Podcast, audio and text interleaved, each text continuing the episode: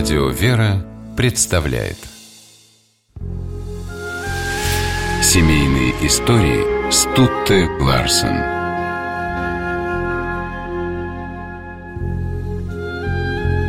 Калерия Волкова выросла на сказках, которые сочинял и рассказывал ей дедушка.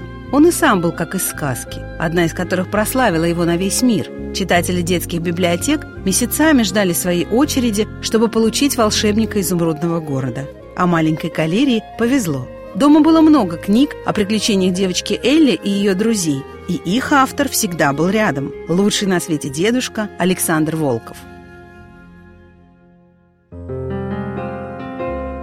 Редкое имя внучке дал именно он. Так звали его жену, которая до рождения малышки не дожила. Александр Милентьевич, любивший необычные имена, и своих сыновей нарек Вивианом и Рамуальдом. Писатель мечтал о дочке, а появлялись у него мальчики, поэтому Калю он считал подарком свыше. Большая семья Волковых жила в крошечной квартирке на окраине Москвы. Отец Кали работал, у мамы все время отнимали младшие сыновья-близнецы, и меня приватизировал дед, говорила Калерия Вивиановна. В детстве она была уверена, что у нее два отца. Один папа Виля, а второй папа Саша. Папа Саша и воспитывал девочку. Для нее он каждый день на ходу придумывал сказки.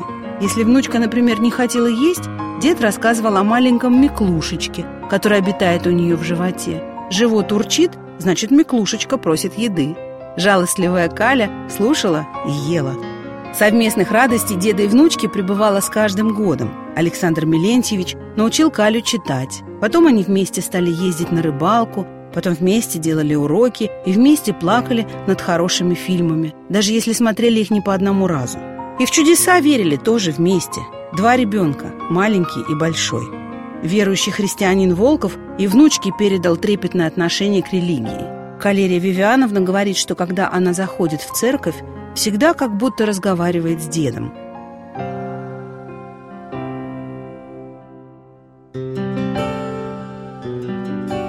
Когда Волков готовил второе дополненное издание своего изумрудного города, внучка наблюдала за баталиями, которые происходили между дедом и художником книги.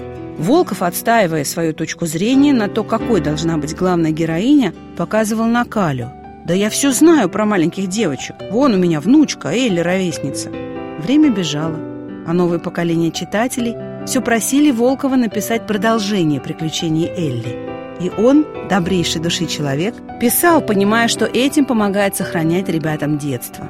Каля уже вышла замуж, когда случился курьез. Увидев свидетельство о браке внучки, дед неожиданно сделал открытие. «Боже мой, а ведь Элли за 25 лет выросла. Как же я ее отправлю в волшебную страну? Взрослым туда нельзя?»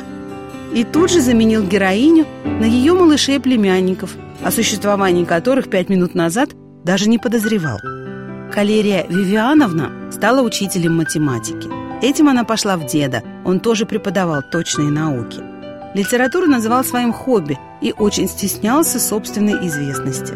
Каля даже не думала никогда, что живет в семье знаменитого писателя, и удивлялась, наблюдая сцену в поликлинике, когда врач спросила Волкова, не он ли написал «Волшебника». Дед смутился и ответил «Тезка однофамилец».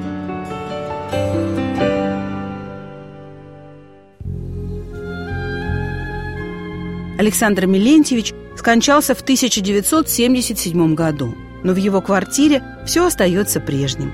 Калерия Вивиановна сохранила не только обстановку, но и атмосферу, которую создал Волков. Она сделала это не для того, чтобы не расставаться с детством, главное место в котором занимал дед, а для подрастающего поколения семьи. Своих корней забывать нельзя. Семейные истории –